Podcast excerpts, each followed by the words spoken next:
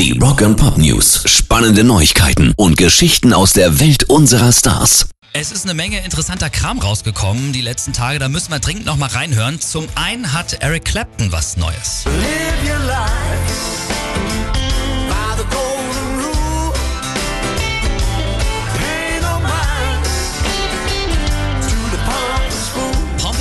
heißt die Nummer, also pompöser Idiot. Den hat er ohne jede Erklärungen kurz nach dem Rücktritt von Englands Premierminister Boris Johnson rausgehauen und das ist wohl eher kein Zufall. Rock and Pop News. Auch die Dropkick Murphys haben einen weiteren Song aus ihrem Woody Guthrie Coveralbum rausgelassen. Run away with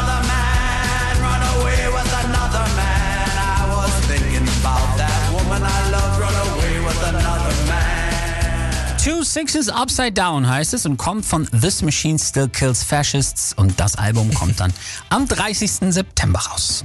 Rock and Pop News. Und die dritten im Bunde sind Kraftklub. Komm,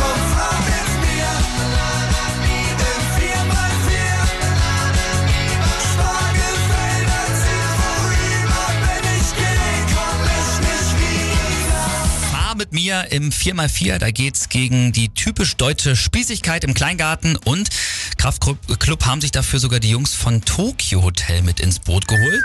Mhm. Und das dazugehörige Album Cargo kommt dann auch noch dieses Jahr, nämlich im September raus.